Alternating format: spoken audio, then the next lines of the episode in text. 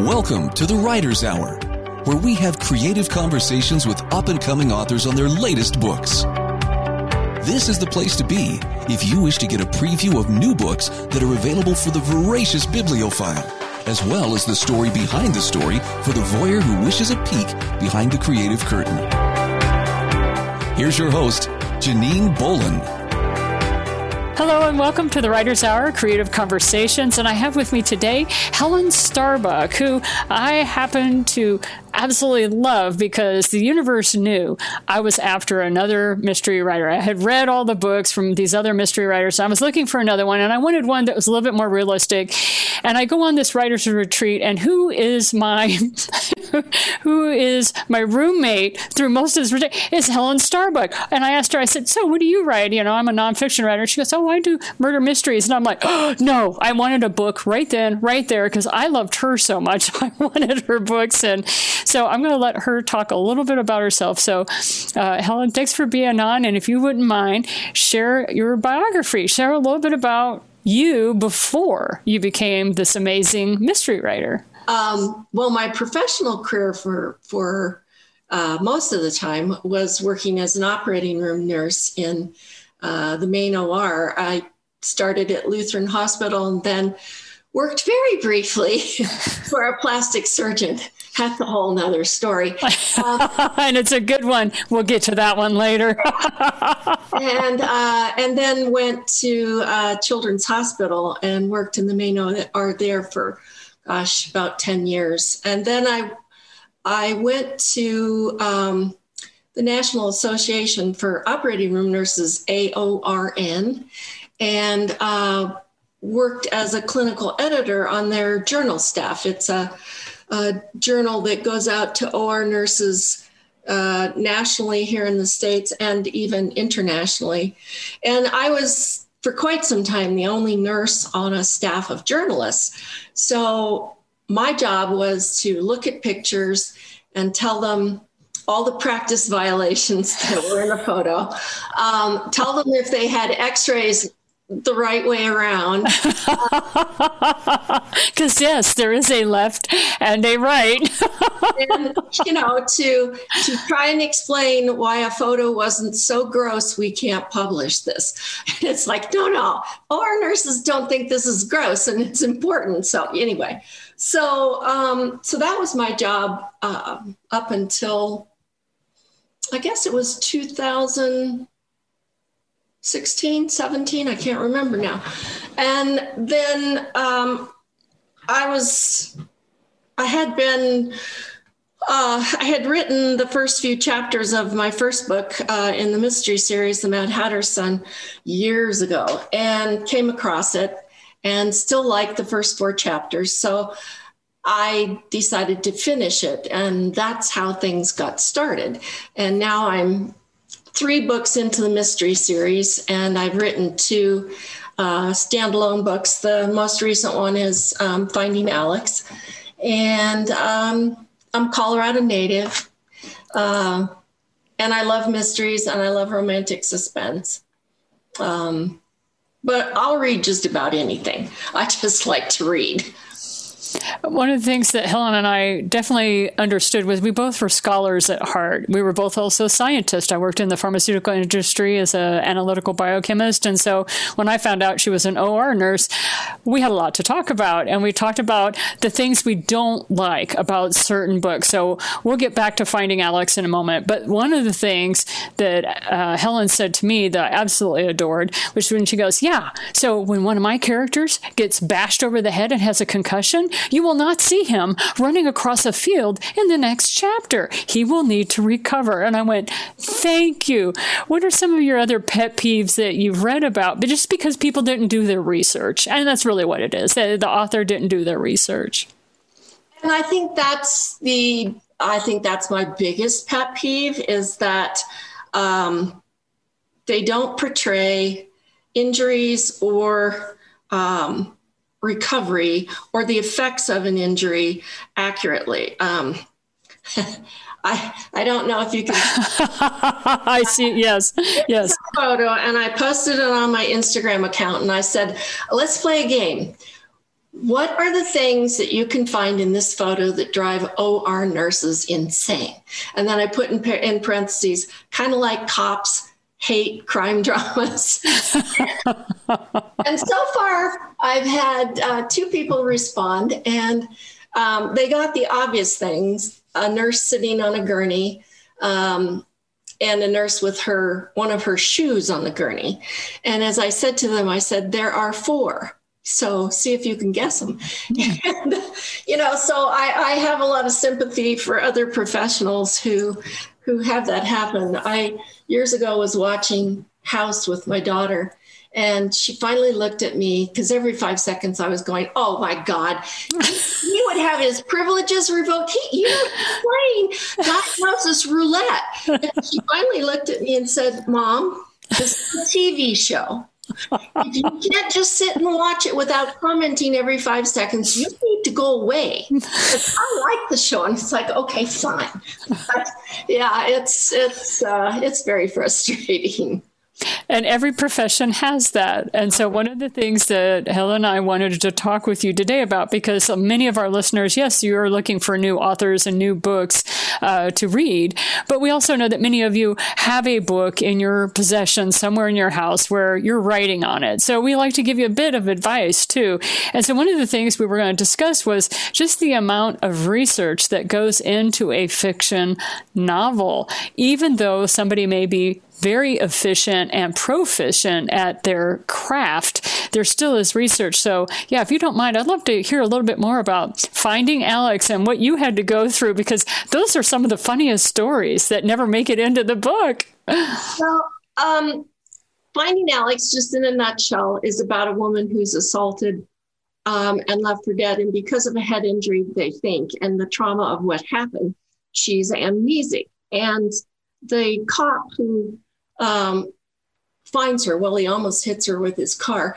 Um, can't identify her. And, you know, her fingerprints are not in the databases. She doesn't know her name. She doesn't know who she is or where she's from. And he's also investigating a series of murders where one of the characteristics is that the women's fingertips have been cut off. So the identification of those women is also delayed. And in one case, they never do identify her.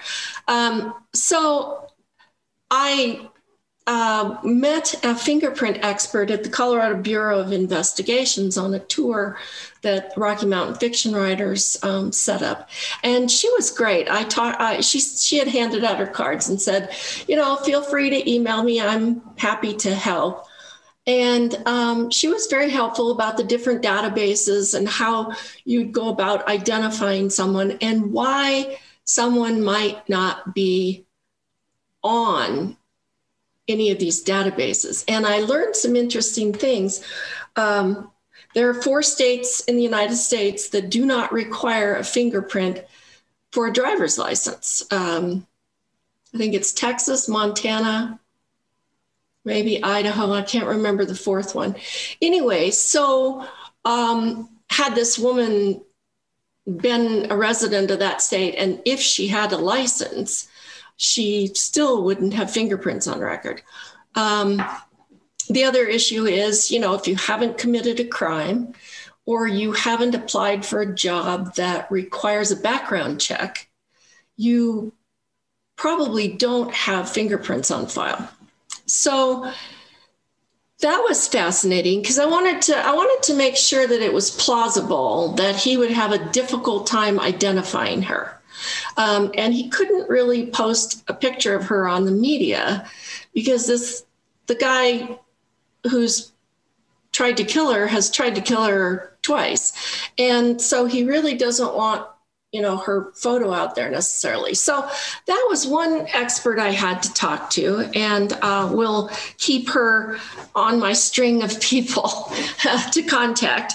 And then um, i have a writer friend who uh, was an er nurse for years. And so if i have an er scene I have to, I have her and I have an ER doc that I run those scenes past. And um, the ER doc was very helpful in the third book in the mystery series.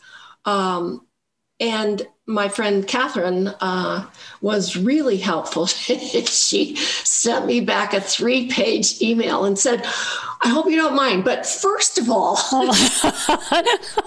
there's a list of what's wrong with this scene. yeah, there was. Um, and so I was like, oh, thank you. I, I so appreciate this because you know, I have a peripheral idea of what goes on in the ER, but I've never worked in an ER. So um, to have her help with that uh, was great.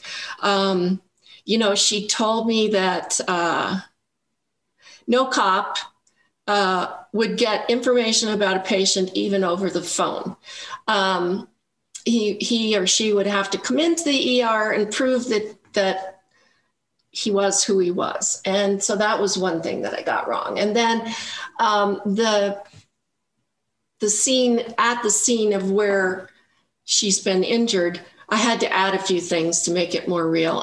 So those kind of things are are really great. Um, and then I there was a question when this woman was taken to the ER um, whether or not they had to determine her injuries, obviously, the obvious ones, but they were concerned that she might have been sexually assaulted. And uh, one of Catherine's comments, because I had said, you know, she hadn't been because there were no obvious signs of it, she said, Well, you need to know that there may not be obvious signs. Um, and so she said, You, the best you could say is, um, there aren't any obvious signs, so we're going to assume that she wasn't, but we're going to do a rape kit anyway, just in case. So I also talked to a sexual assault nurse examiner because um, that's a certain certification that nurses can get, and they work with victims and they conduct, if if the victim is female, they conduct the um, rape kit examinations, which are really quite extensive. Um, I didn't quite realize how.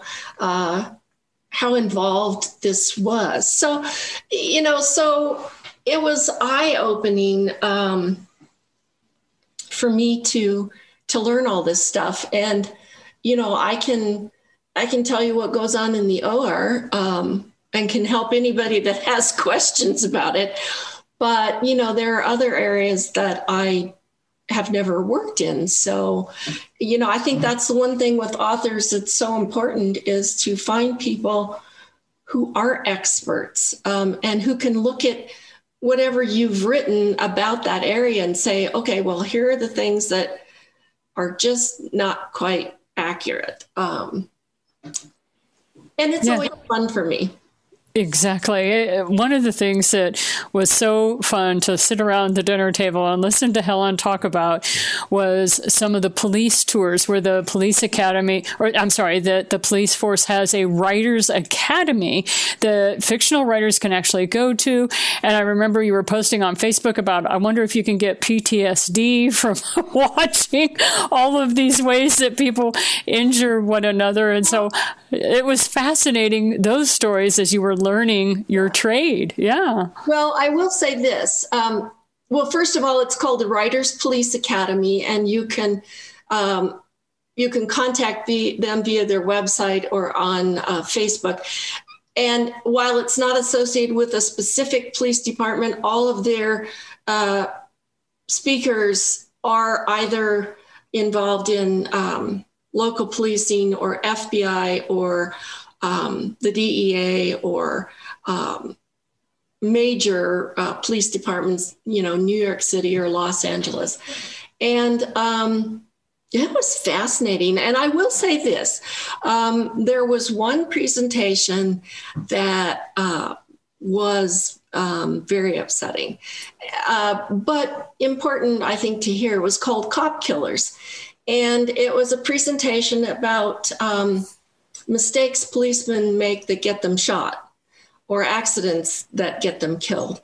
But the but the saddest statistic was that 63% of cops that die die from suicide.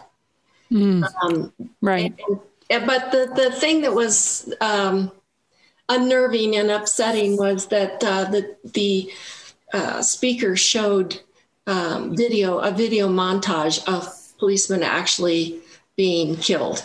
And that was like oh my god. I really don't know if i need to see this. That's where you start looking through your fingers like when you were five you know you got your hands up looking through your fingers going i don't know if i want to watch this. But at the same time uh, these are this is real life. And and when you're a writer you never know where you're going to go. One of the funny things that you were sharing with us at the dinner table again was the fact that you don't have a problem at all now picking up the phone and calling somebody you don't know and saying hi i'm an author and i'm writing this book and i need to know how long does it take a body to decompose blah blah blah blah blah.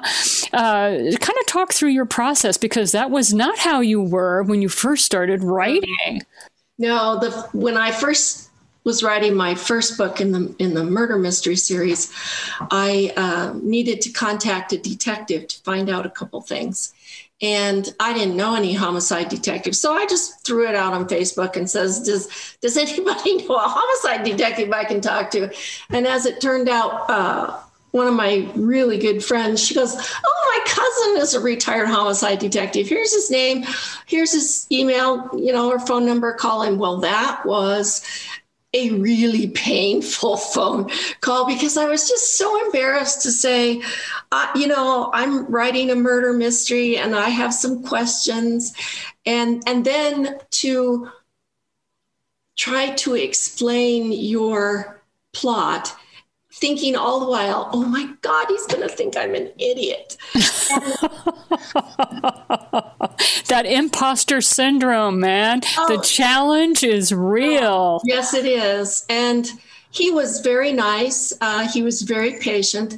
And um, as I've said to people before, he's very linear things go in one direction. No, you can't go like this. Um, like at one point, I said to him, okay, so I'm going to have a felon in the hospital because of an injury in the prison. And uh, I need to have him escape. So, what would be the police presence? And he said, well, there'd be an officer in the room.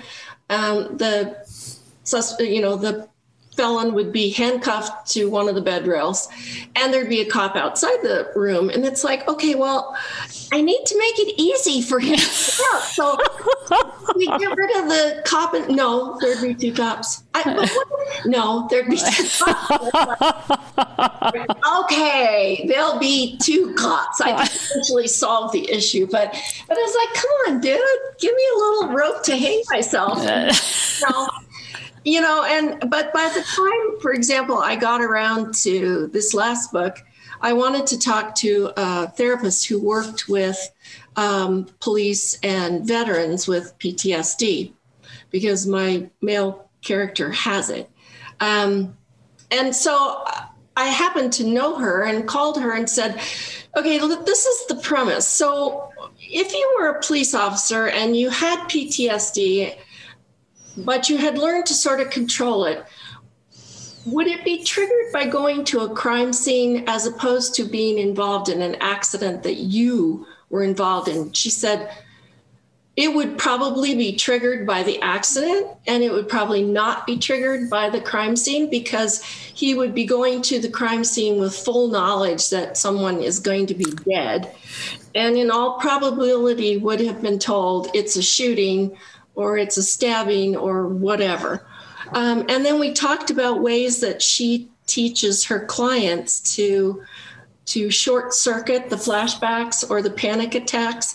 And I thought it was real interesting. She said she had one client who was driving back to Denver for somewhere and, and saw a field with high waving grass, and it took him immediately back to being uh, on a, I think it was Vietnam, if I remember correctly, somewhere, and rice paddies.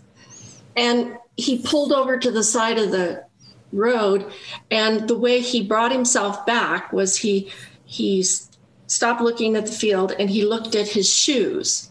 And when he looked at his shoes, he he knew that they weren't his combat boots he wasn't in uniform, and so he knew that it was a pan, you know a panic flashback, and I thought, well, that's really fascinating. And she said, well, it's the grounding. You have to ground yourself in the present and pull yourself out of this flashback or panic attack or whatever.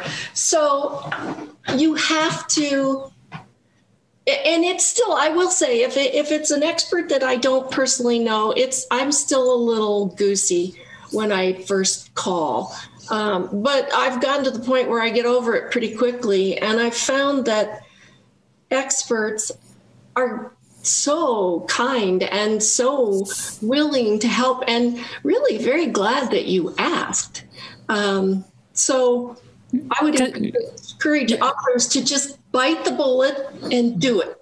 And right. you got to learn to believe it when you say, I'm an author and I'm writing a book, and that's okay because that is what you're doing. Um, so it's been a growth experience. It, it, was, especially as you would talk about expert upon expert that you would have to reach out to. And thank goodness for Facebook and friends, right? Oh, yeah. Because we were talking about how wonderful it is that we have a network of friends who know somebody. So there's only three degrees of freedom, so to speak. You'll eventually run into that expert that you can say referred you to, that you got somebody to refer you to.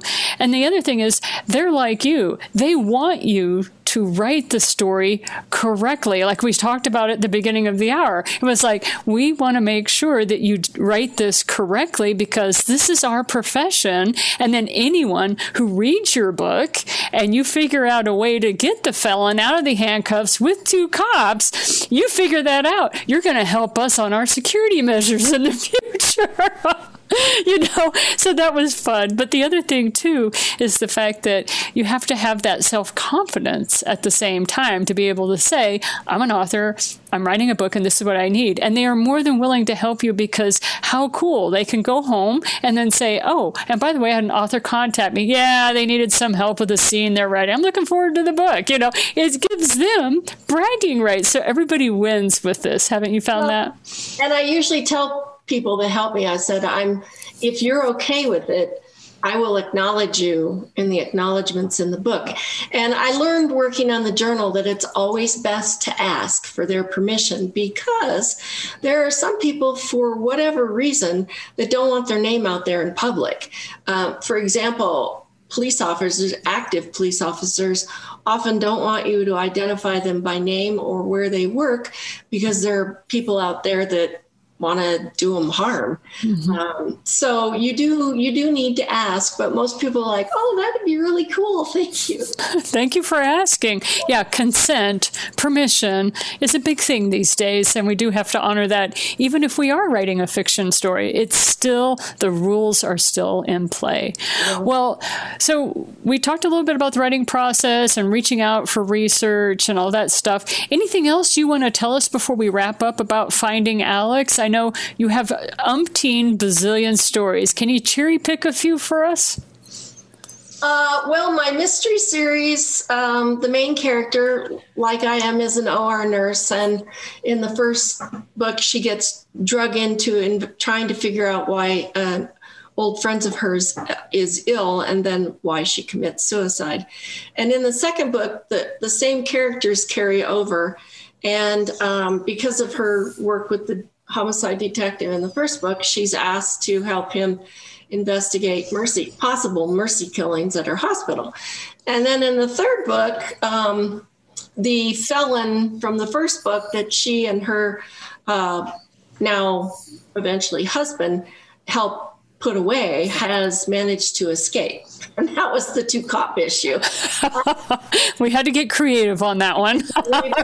um, and he's he's coming for payback, and um, and it's so it's uh, it's a little more exciting and it's a little more violent, um, but not horrendously so. Um, and then the the two standalones, my Legacy of Secrets is um, more of a family mystery. Um, a young woman's father dies supposedly of suicide, and she's convinced that he didn't. Um, and, but she knows so little about him and his family. And so it's kind of a journey to find who her father was and why he may have committed suicide. So that's the mystery in that one.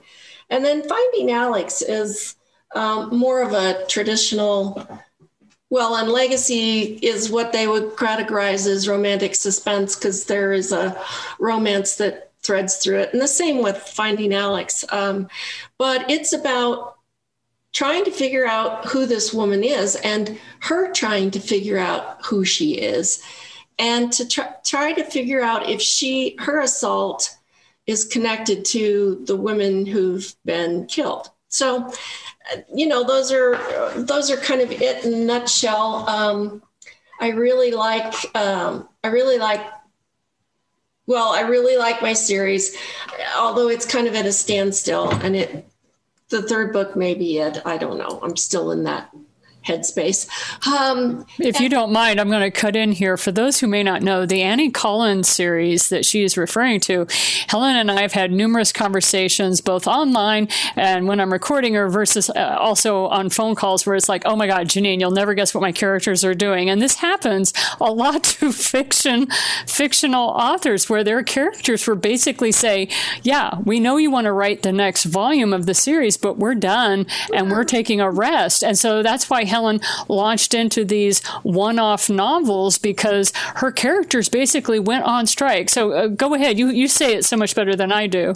Well, I, I joke that uh, Annie and uh, Angel, her husband, at the by the end of the third book we're just like we're done with you girl uh, you know we're taking a vacation and i don't know if we'll be back so you're just going to have to be patient. and that's it. We don't know if we're coming back to you or not. So you go do something else while we recover from what you put us through in volume three. well, and you know, I've heard a lot of um, fiction authors say this, and I, it's really true for me.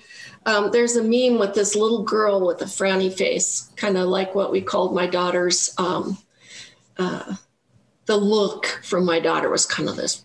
Mm-hmm. And the, the blurb is um, how I am when my characters stop talking to me.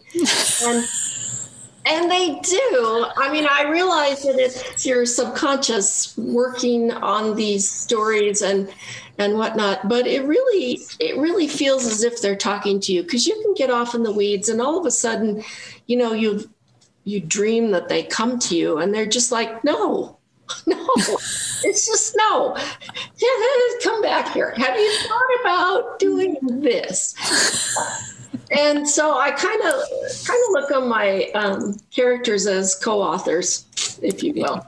Yeah, and, and I've heard that over and over again. And even from some of the nonfiction authors, when they're doing some storytelling in a area to use it as an example, uh, they will talk about, I need to know pacing. I need to know how to develop characters, all that, even though I am a nonfiction author, because there is a pacing to it. And you guys are masters at that, at keeping us entertained. And yet, you know, uh, one of the things I love about Helen's books is they are factual. I know the work she goes through, and, and some people say, well, that kind of ruins the story for them. But for me, it always made me appreciate whatever uh, film or book I was reading when I know all the research that went in behind it that will never see the light of day because it didn't fit into the book, right? Well, and I, now, trust me, I didn't get a call from Netflix, but I went to a book signing with Craig Johnson, who writes the Longmire series that has now been translated to Netflix. And I remember one of the episodes where a character had been in a car accident and thrown from the car, and she's laying out in this field, supposedly unconscious with her eyes open, um, you know, staring up into a sunny sky. And then when she's in the OR, getting her um, subdural hematoma taken care of, she's intubated, which means general anesthesia. And she's blinking her eyes and it's like no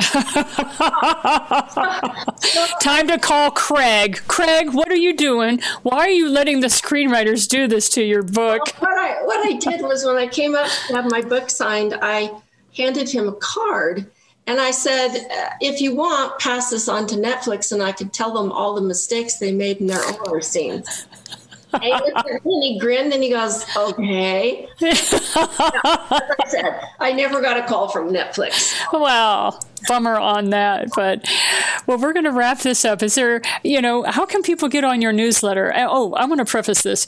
When you get on Helen Starbuck's newsletter, she does not pummel you with emails. She lets you know what she's doing. She will let you know when a new book is coming out. She will also let you know when she has a call out for beta readers. And these type of things, if you if you love her work as much as I do, these are things I want to know what my authors are doing. So, uh, how does somebody sign up for your newsletter? Um, you can go on my website, which is helenstarbuck.com, and down at the bottom, uh, well, actually, there's a pop up that says, you know, sign up for your newsletter. And when you do that, uh, you go on my list and you get a welcome uh, email with uh, access to a sort of prequel about how Annie and Angel meet each other. And those that isn't in in the books. And then so I I try to uh, and and of course it's like anything. If you get a couple newsletters and you're like, nah, this isn't for me, you can unsubscribe at any time. So you're not locked into it.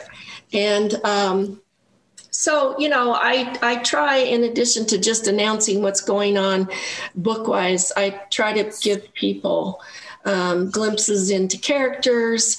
Um, at my last launch, uh, a friend of mine, a dance friend of mine, said, Okay, I want to know what dances Angel, Evan, and Blake would do. I had to think for a minute. I was like, well, Angel do Argentine tango, and Evan would do country western two step, and Blake doesn't dance. Right, I was right to say Blake wouldn't dance.